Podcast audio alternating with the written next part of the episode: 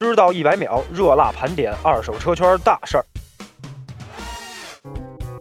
各大电商们的砸钱投广告后，人人车 CEO 李健接受采访说：“我们投广告的钱只花了对手的四分之一，投放广告一周后就超过了所有同行。”对比人人车黄渤的广告，让大家印象更深的肯定就是优信的有史以来吃的最贵的天价六十秒广告了。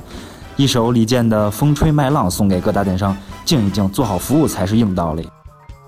易车网携手京东开启了二手车拍卖会。回想前些日子刘强东的话，一个估值两亿的二手车 APP，我问他卖了几辆车，他告诉我最多只卖了两辆，还是员工自己买的。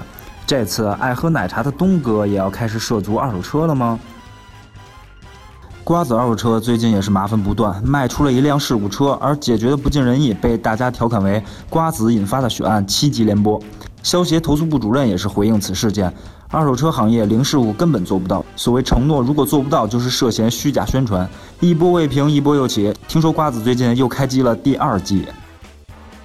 十四号，丰台区常委在两会上表示，北京市旧机动车交易市场，也就是花乡及大红门地区的十六家市场将完全疏解，疏解按照四四二进行，一五年进行百分之四十，一六年进行百分之四十，一七年进行百分之二十，此时间表没有拖延更改的余地。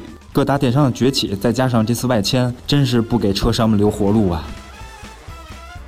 想了解更多关于二手车的事情，就关注微信公众号“李老鼠说车”吧。今天的节目就是这样，我们下期再见。